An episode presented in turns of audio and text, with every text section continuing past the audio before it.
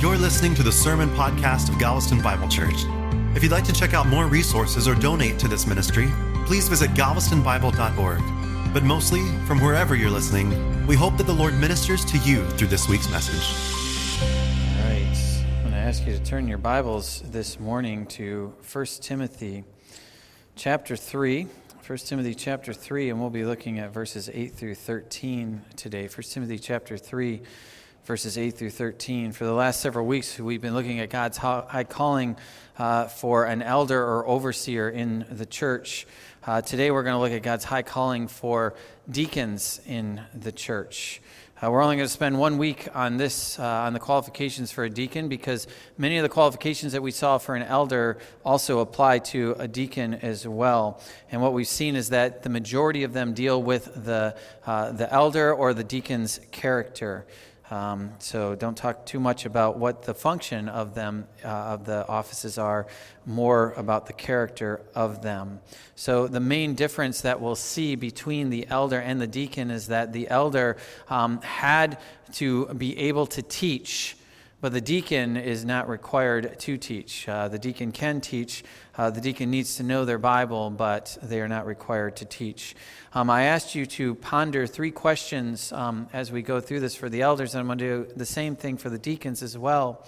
The first question is does the, do, these qualifi- do our current deacons or deacon in the church meet these qualifications um, of a deacon?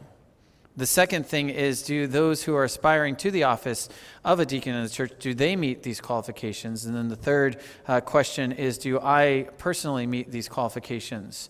Uh, as we said before, uh, these qualifications that we're going to see about being dignified, not addicted to uh, wine, um, uh, not uh, seeking dishonest gain, although they are qualifications for those holding the office of a deacon, they're things that should be evident in anyone whose life is a, is a Christian. And so um, you need to be examining your own heart to see if they're uh, characteristic of you as well.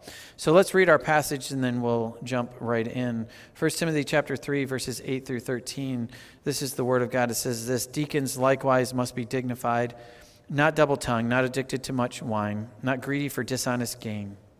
They must hold the mystery of the faith with a clear conscience, and let them also be tested first, then let them serve as deacons if they prove themselves blameless.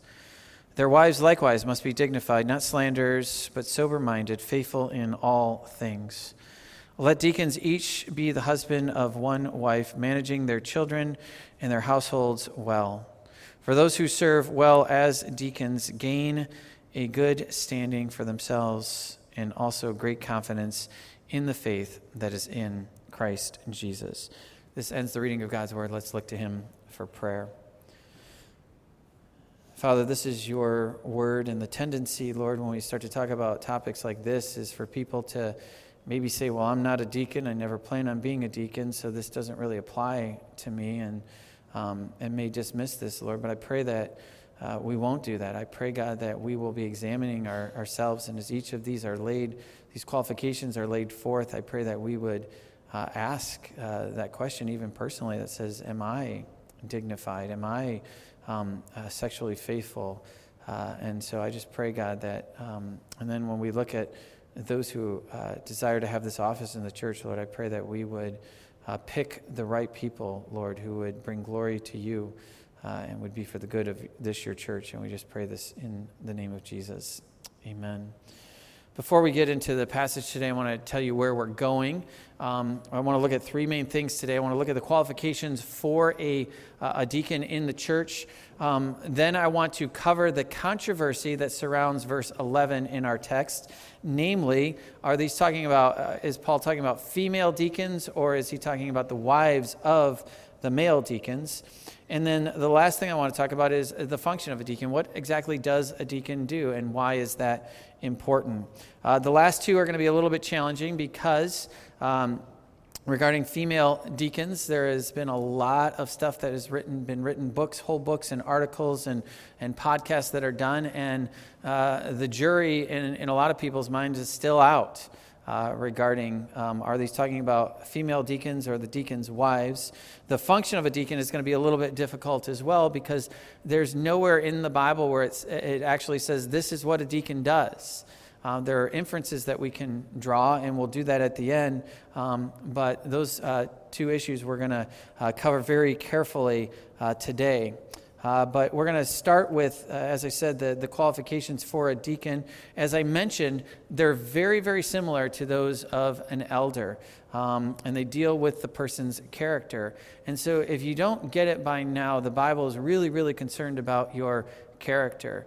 Um, the Pharisees in the New Testament were all about the outward actions. Hey, I look uh, holy. Hey, I am doing this but their character, their, their, their character didn't reflect that. The inward part of them did not reflect that. And, and what um, God said to the, um, uh, to the prophet, he said, uh, God looks, or man looks at the outward appearance, God looks at the heart. And so your character is very, very important. And so the first quality, qualification that we see for a deacon is that a deacon must be dignified must be dignified. And you might almost see this as a parallel to the uh, elder's qualification of uh, being above reproach. Um, to, to be dignified actually uh, means to venerate uh, or to revere someone. A deacon is uh, to be someone who is serious, and everyone knows that they're serious uh, about the things of God. Um, and as a result of their seriousness, and how they handle themselves and how they handle the, uh, uh, the business of the church and the, and the care for the church, um, they command respect from other people. Uh, and, and as a result, they attract people rather than repelling people. Uh, they're showing that this is, is, is what it means uh, to be a dignified person. You should be able to look at a deacon and say, that is an example of dignity in a person of God. The next qualification, and like I said, we're going to go through these uh, quicker because we've covered a lot of them. The next qualification is that a deacon must not be double tongued. Must not be double tongued. The, the, word literally means to speak twice. Uh, it's a person who we would call as two faced right? They say one thing to one person, and then they turn around and say something totally different to someone else. Um, a deacon cannot have that quality. They must have integrity in how they're talking from person uh, to person so that if they were confronted, did you say this to this person and say this to this person? You know, they would be, I told them the same thing. Um, that is a quality that needs to be uh, in a deacon, a person uh, holding this office by the nature of the office, as we'll see a little bit later, is really privy to some personal information in people's lives. Um, maybe their financial situation, maybe even their um, uh, spiritual condition. And so they must be very careful how they are talking about people, and they need to do so with integrity. They cannot be double tongued. The next qualification is that a deacon must not be addicted to much wine. They cannot be addicted to much wine. We talked about this with the elders. Uh, wine uh, or being controlled by drink can impair your judgment. Uh, and a deacon, as they're executing their office, must be at the top of their game, so to speak. They must be in, in complete control of their faculties. Now, this is not, I don't believe that this completely prohibits any kind of alcohol consumption. But we know, we've seen our culture, uh, and for someone to be a drunkard, and in this kind of position in the church would be reproach on the name of Christ. And so they need to be able uh, uh, to moderate their alcohol consumption. They cannot be controlled by it. And so that is another qualification for a deacon. Moving on, a, a deacon uh, cannot be greedy for dishonest gain. And this might be similar to the qualification for an elder that said he must not be a lover of money. Deacons, by the function of their office, will handle money in the church. It might be ministering to the poor or the homeless, it might be ministering to widows. And so the deacon is going to be handling money, the finances of the church. And so, as such, he cannot be greedy. The temptation would be to embezzle from the church, to steal from the church. And many, many have pe- people have done this in the past stealing from the church. They deal with the church's finances and they're taking money from the church. I think about Judas, who was not a deacon, but Judas actually followed the Lord Jesus Christ himself around the head of the church, and Judas embezzled from Jesus. He stole from Jesus. And so um, a deacon uh, cannot do this. Sadly, for many, uh, money is a very powerful motivator. And if they come across desperate, desperate times and they see this money, they might be tempted uh, to take it. A deacon must not be greedy for dishonest gain. There's an Old Testament passage that I just uh, believe illustrates this perfectly. There were no deacons in the Old Testament, there was not the office, but there's a guy, King Josiah, uh, who we talked a little bit about last week. And in 2 Kings chapter 22, you don't have to turn there, uh, verses 4 through 7, uh, Josiah is, is desiring to repair the house of the Lord. And, and here's his instructions. He goes, Go up to Hilkiah the high priest, that he may count the money that has been brought into the house of the Lord, which the keeper of the thresholds uh, have collected from the people. And let it be given into the hand of the workmen who have the oversight of the house of the Lord, and let them give it to the workmen who are at the house of the Lord repairing the house. Uh, that is the carpenters and the builders and the masons, and let them use it for buying timber and quarried stone to repair the house. But no accounting shall be asked from them for the money that is delivered into their hand, for they deal honestly. I love that.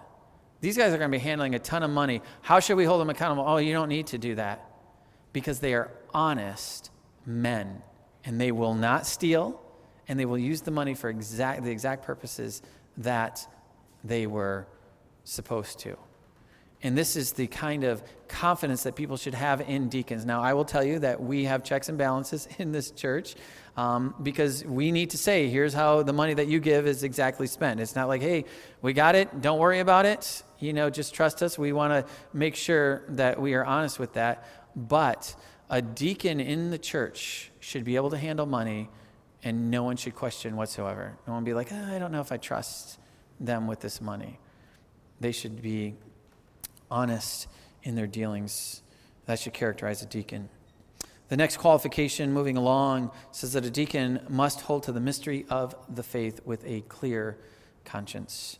Uh, notice that it does not say that he must be able to teach. He doesn't have to teach. He can teach, as I said before, but he must know the Word of God and he must believe the gospel.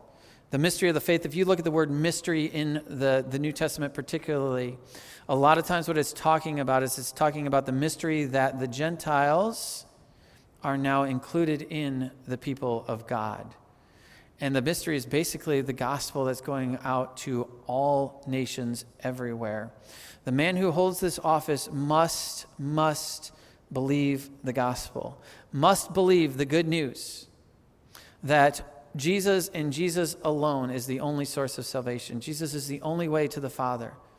No one comes to the Father except through me, Jesus said. They must know that we, in ourselves, no matter how good you may think you are, no matter who you may be comparing yourself to, uh, comparing yourself to others, that you will never, ever measure up to God's perfect standard. You will never be able to do that.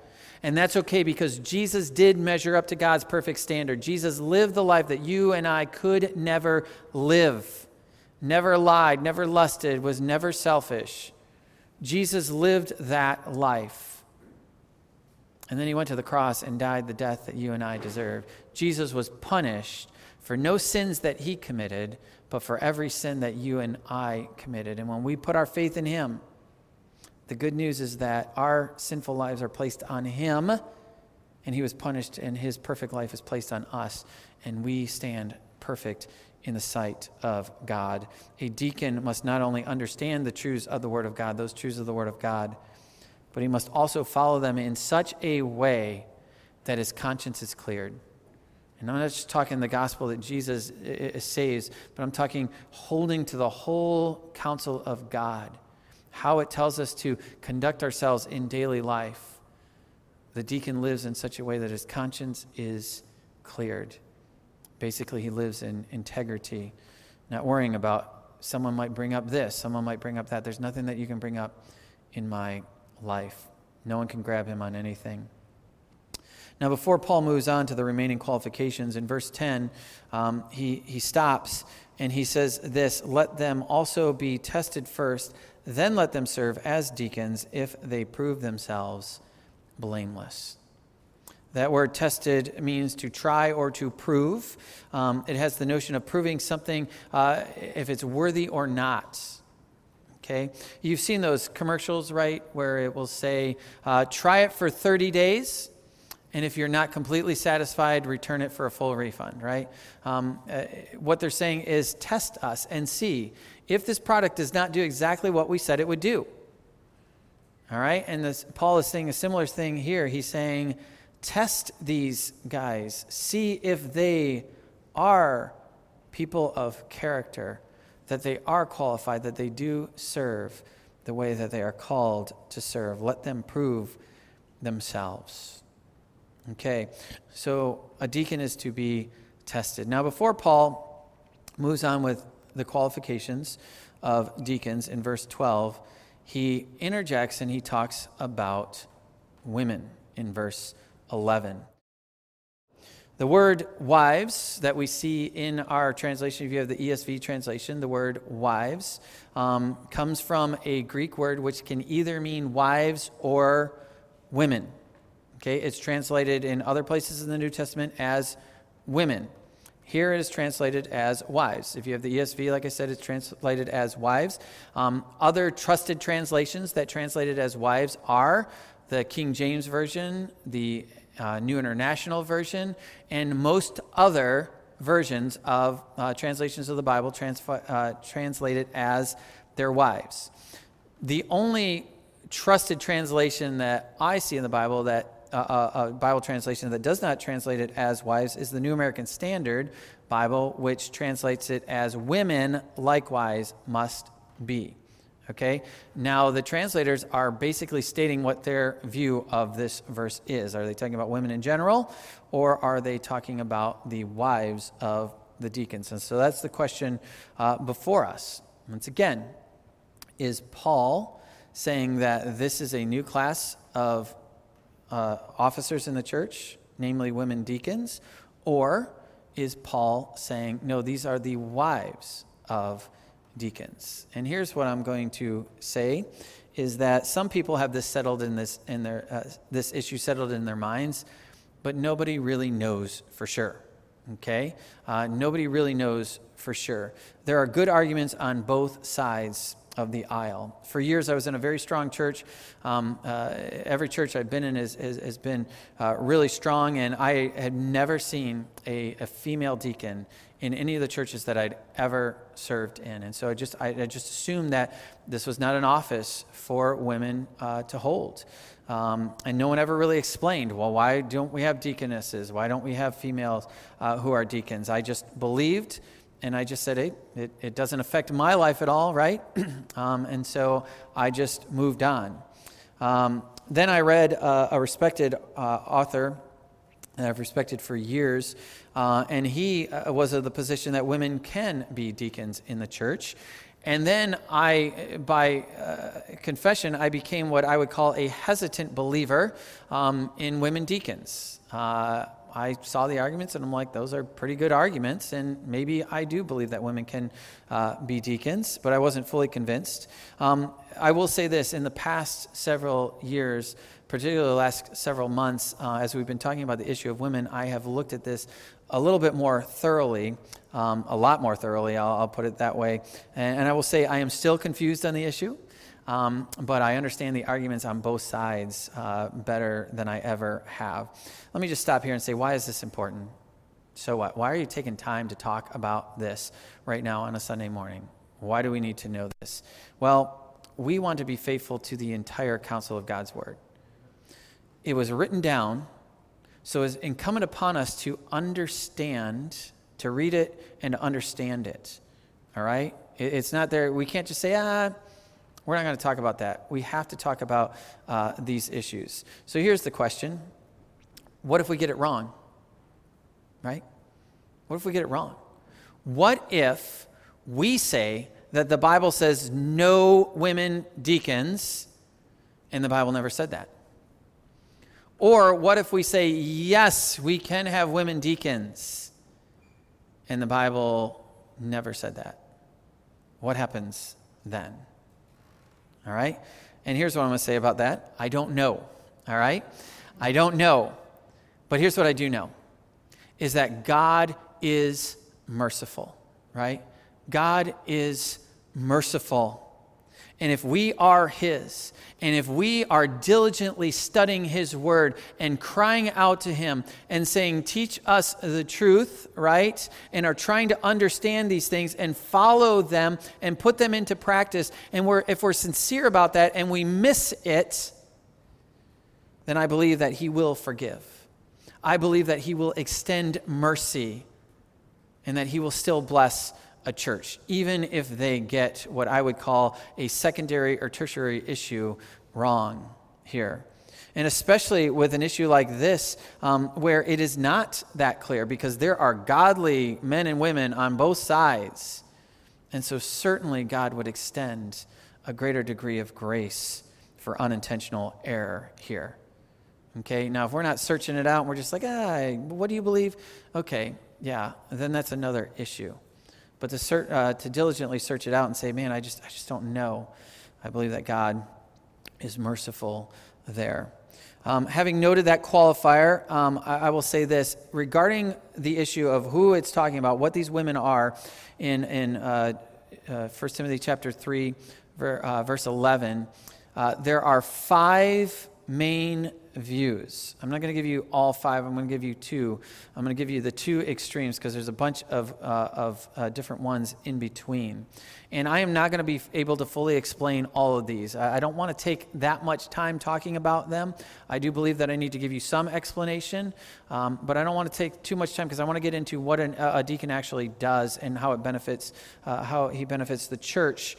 Um, but I always make myself available. Please ask me you know send me an email. Let's let's talk about this. You know if um, if you're really concerned about this and we can talk about that i can give you some resources and we can um, have a dialogue about it. Uh, so there's two views like i said that i'm going to uh, just talk to you today. The first is that these are the wives of male deacons. The second is no this is a third class. These are women who are qualified to actually be deacons. They hold the same office as a man does in this regard. Okay? We're going to begin with the second one that this is actually talking about women are deacons, they can hold the same office as a man. Now, um, one author that I respect greatly and I've learned um, from for years, from when I was a child, is uh, John MacArthur. Um, many of you have heard of him, uh, and he uh, has placed uh, before he, what I read on him. I think he sums up the best arguments for those who would hold the view that this is actually talking about qualified women and does not necessarily just mean the wives of uh, the deacons. And so here's uh, what he argues. The first thing that he says is the word likewise that is used. It says, likewise, their wives, or likewise, women must be dignified. Okay, that word likewise is introducing according to this argument, a new class of officers. And the reason he says that is because if you look back in chapter 2, you would see he says, Men do this, likewise, women do this. So he's introducing one class of people and then he's introducing another class. Okay? Men, likewise, women. And then he starts off chapter 3 and he says, Elders, must be. And then he gives the qualifications. And then in verse 8, he says, likewise, let me tell you about another um, uh, office in the church. Likewise, deacons must be. And therefore, when he says likewise again in verse 11, he's saying, let me tell you about a third office in the church. I've talked about elders, I've talked about male deacons, and now I'm going to talk about female deacons. Okay, so that word likewise is introducing a third office in the church. Okay, the second argument, and this is a strong argument, is that there is no possessive pronoun in verse 11. If you look at the ESV translation, it says, likewise, their wives. That word there is not there in the Greek, okay? There is no possessive pronoun so the actual literal translation is either likewise women or likewise wives must be. There is not a possessive pronoun in the original Greek. A third argument, saying that this is open for all women, this is a third class of uh, officers in the church, is um, that there's no qualification for the elders, there's no qualification for the elders' wives. Okay? So, why would Paul say the wives of deacons must be dignified, but not say anything about the wives of elders? Does it not matter what the wives of elders do? Do they not need to be dignified? Do they not, uh, can they be slanderers? You know? Or why doesn't he mention the wives of elders? Why does he mention deacons' wives? And so that's another argument that says, no, he's not talking about deacons' wives, he's talking about an office of uh, deaconess. Which brings us to the fourth argument, which is that there is no word for deaconess in, uh, in the Greek language at the time when Paul was writing this. So Paul could have said deaconesses, but there was no word for him to use the word deaconesses, so he just used the general term of woman. Okay? So that's what he said. Because that general term uh, for deacon can be used either for males or females. There's a lady uh, later on in the Bible, uh, in uh, Romans chapter 16, called Phoebe, uh, who uh, has the term deacon associated with her. Now, is it talking about an official office? We, we can't say for sure, but it's used for her, even though she's a female. Um, it can be used either for males or females. Okay? But Paul didn't use it because he couldn't, because it didn't exist. A, a, a word for deaconess the female form did not exist at the time that Paul was writing this. The final argument that this is talking about all women in general is that the qualifications for a deaconess, if that's what we're talking about, parallel those for a deacon. Okay? Dignify. That's the very first one that, an, uh, that a deacon was supposed uh, to be as well. So, um, so those are the arguments for yes, women can actually hold the office of a deacon at a same level as a man can in the church. And those are strong arguments. And when I first read those, I'm thinking those make sense. Um, they make a lot of sense. And like I said, I became a hesitant believer in female deacons um, and even presented to people in this church. Yes, here's why I believe that um, uh, strong arguments about why, why women can be deacons in the church.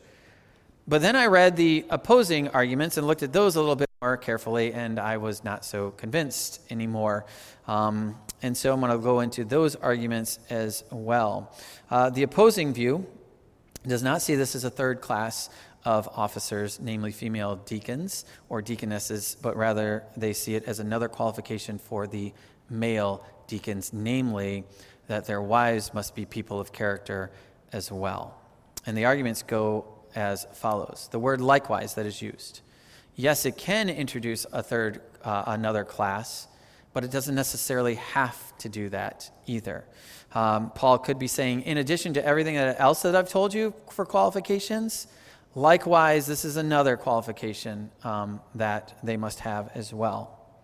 Secondly, the omission of the uh, uh, possessive pronoun there does not necessarily mean that he's talking about a third class. You can't just say because he didn't say there that he's not talking about their wives. All right? He might, might have just omitted that uh, possessive pronoun, especially um, since wives could be uh, uh, uh, also translated, or since that word can be translated as wives and do no damage to the text. All right. So if he meant yes, they're wives, but just omitted the person, uh, the possessive pronoun, it would not do any damage to the text.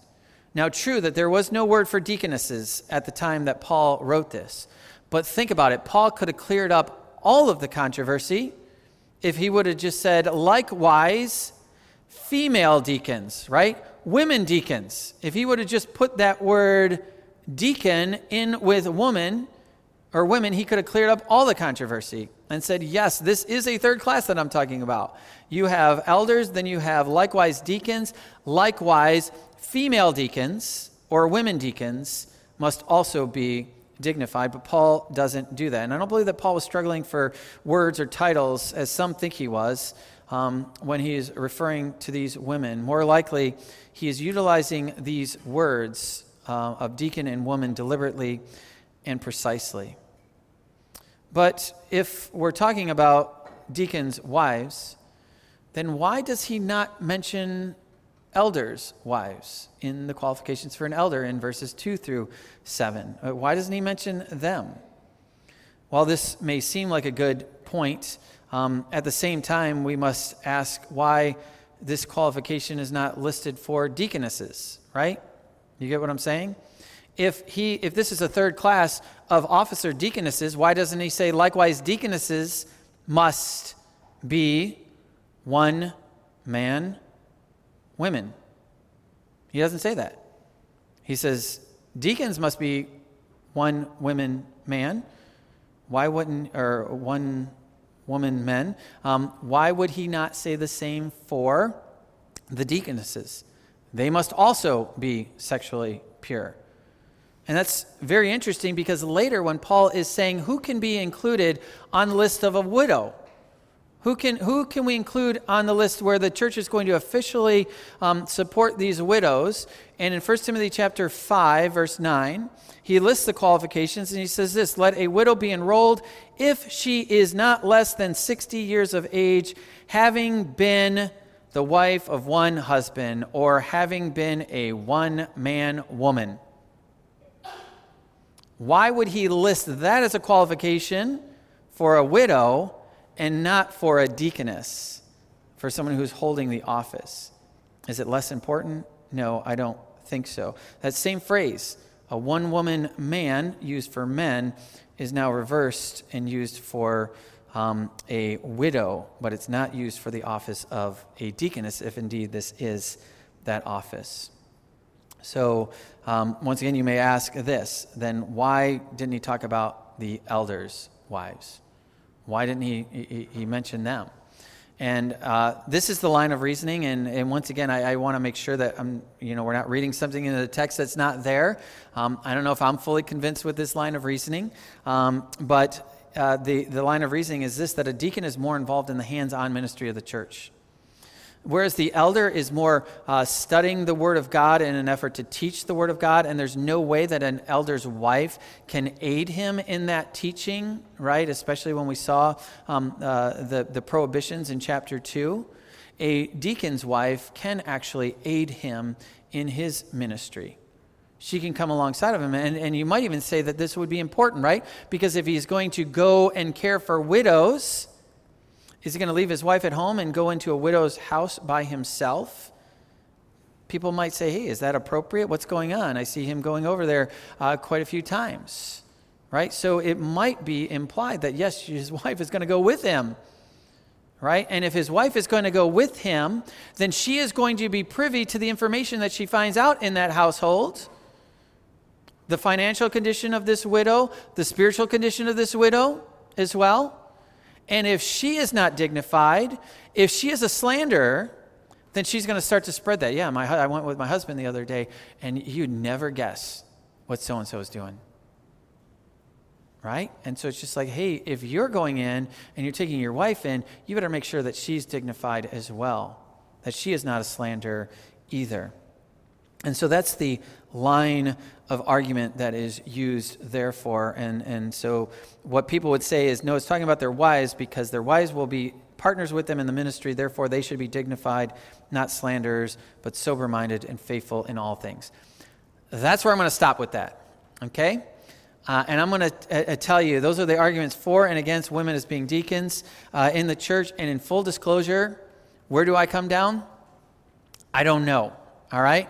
I don't know. If I was pushed, I know where I would come down, but this is an issue that um, uh, Tim and I are really looking into because we want to get this right. We want to get this right. We want to make sure that we're faithfully conducting ourselves in the house of God as He uh, desires us to do that. And so, um, so that's something that we're going to be looking at more thoroughly.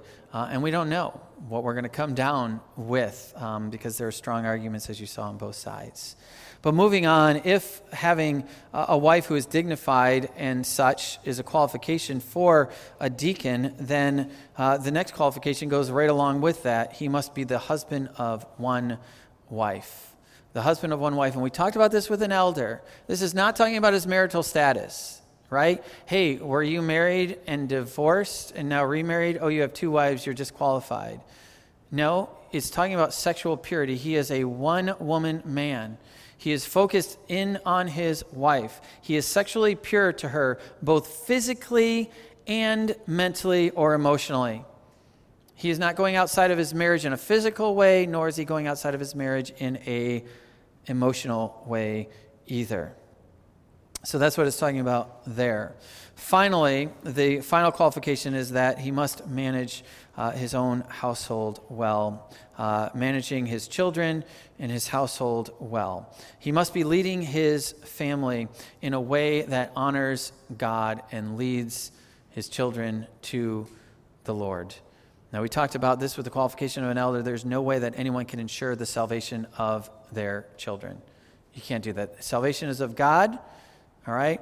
But he should be living in a way and managing his household in such a way that the gospel is presented, that Christian living is presented, and that he is modeling what it means to be a follower of Jesus for his children to follow.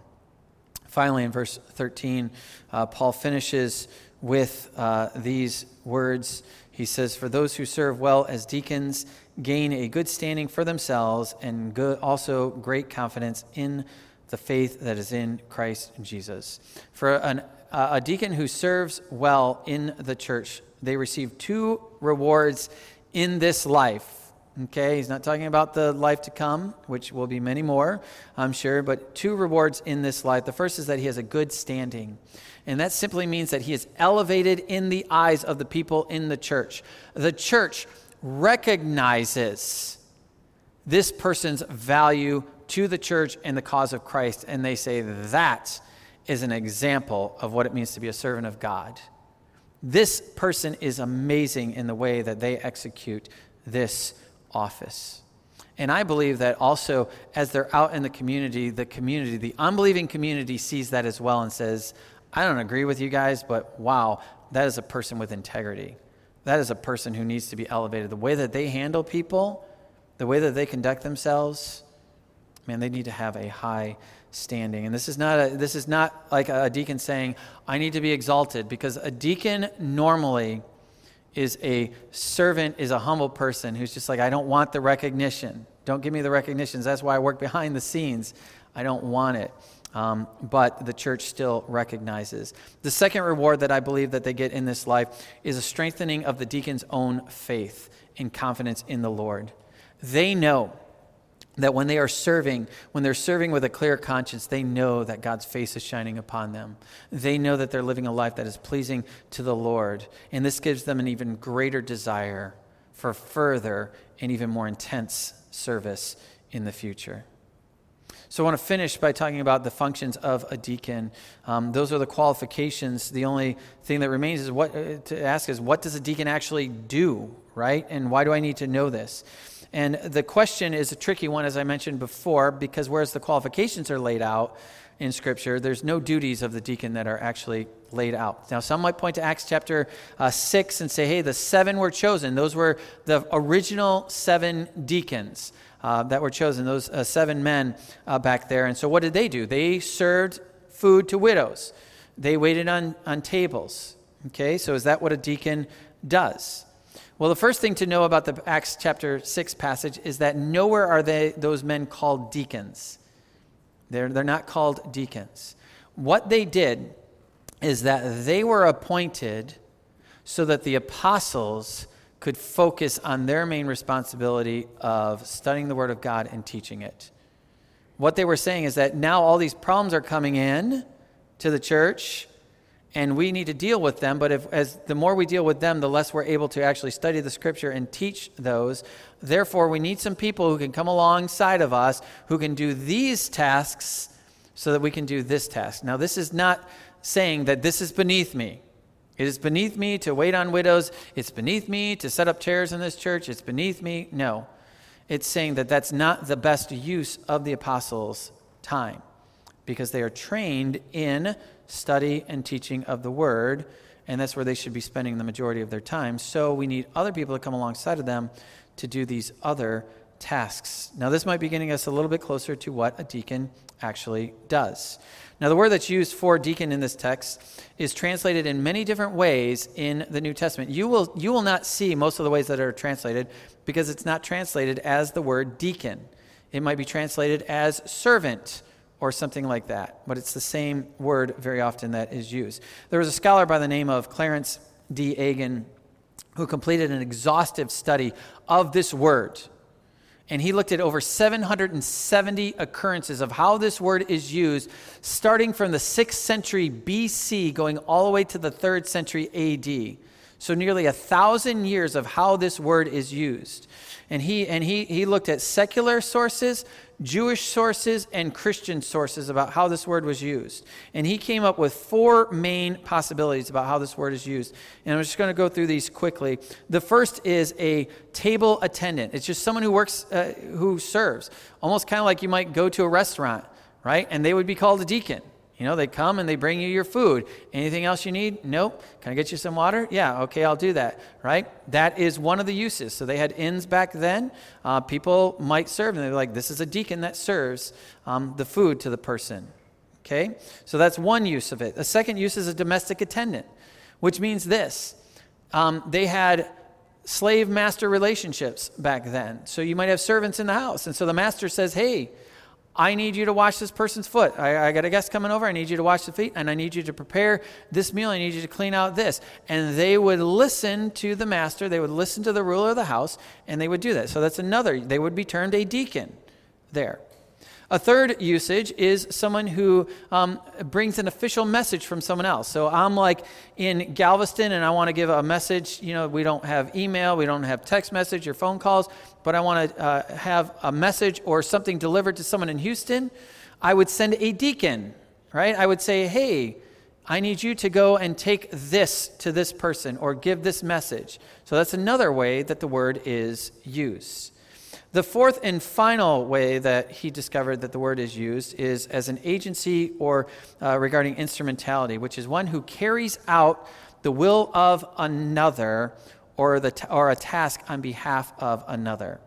In, many contexts, it, it, what it is, it's the, a subordinate carrying out the assignment of a superior on his behalf. And what they do is they come with full authority that the superior ha- had. So this is someone saying, I am the king, right? And I am sending this person, they have full authority. They are not the king, but they are acting on my behalf at this point. And Agan, the scholar, his conclusion was that this last usage fits the word, the meaning of deacon as we know it. And so if those seven in Acts chapter 6 were deacons, then what they did is they carried out the orders of the apostles. They acted on behalf of the apostles and they had the full authority of the apostles as well. Hey, why are you commanding me to do this? Because Peter told me to do this. And Peter has the authority of God. And so they were carrying out their wishes. It's important also to note that when the word deacon is used in the official context of an office, it is, uh, I think, is always accompanied with the other office of an elder. We see this in our text in 1 Timothy 3 and also Philippians 1, which says, To the elders and deacons. So the conclusion is that a deacon is an assistant to the elders. Not less important, but just a different role. Whereas an elder is studying the Word of God and guarding the doctrine of the church in, a, in an effort to teach it, a deacon assists the elders. A deacon basically says, Hey, how can I make your job easier? What can I do that would lighten your burden today so that you can do what God has called you to do? There is no defined role that, nope, they can only do this or this. There's no limitations to what they can do in order to assist the elders in the church. Now, I said this in the first service. I'll say it again. I'm going to get in trouble for this. Um, uh, but going back to 1 Timothy chapter 3, uh, verse 13, it says, For those who serve well as deacons gain a good standing. Um, I feel compelled to, to tell you that I have been in the church for about 44 years. Um, I have been in active service in the church for about 31 years. I've been in uh, about, I've served in about five different churches, and never have I seen a deacon like the one that we have in this church. Um, Alan is an amazing, amazing deacon, and it was interesting uh, as Brent and I were talking about the service this past week. Um, I don't know if uh, we never did put up the picture, right? Um, uh, he's like, hey, I don't want to tell you how to preach, but I would love for you to mention Alan this week. And he had a, a picture of Alan that he wanted to show of Alan um, uh, cleaning off the dust on the fans. And Brent was like, who does that, right? Who does that? Who thinks about that? Uh, and here's what I want to say about Alan Alan truly has the attitude of, how can I make your life easier? What can I do to make your life easier? Most of the things that Alan does in this church, we don't ask him to do. He does them without being asked whatsoever. And in fact, a lot of times we have to say, no, you cannot do this. You can't do this because you know, you're doing so much already. In addition to that, Alan is solid in his theology.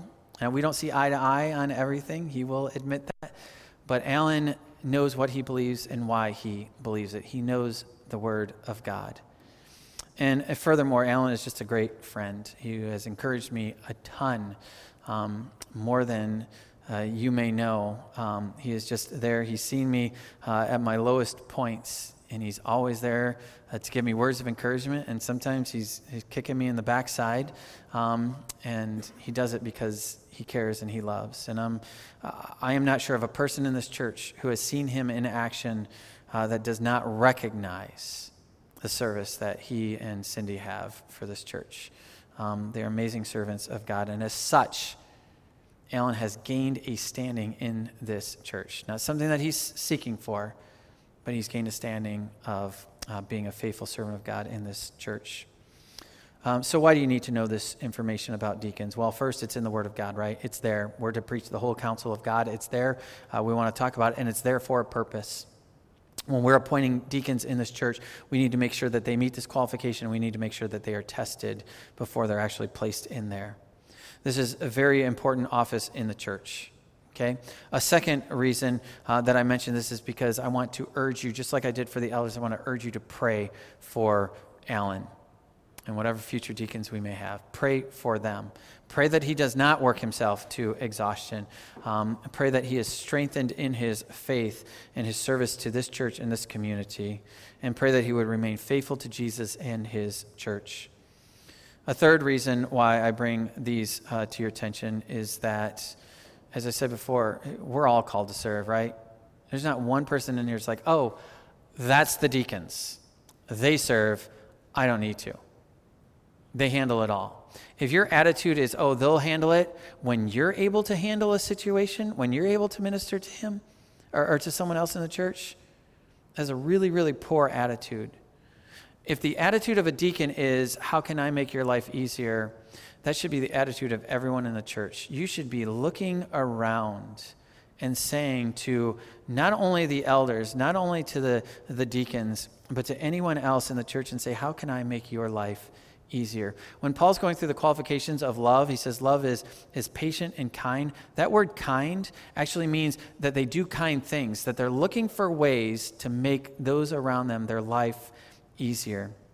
And so I just want to encourage you to look around, assess the needs of those people around you, and to determine how best you can meet those needs for the glory of God and for the good of his church. Let's pray.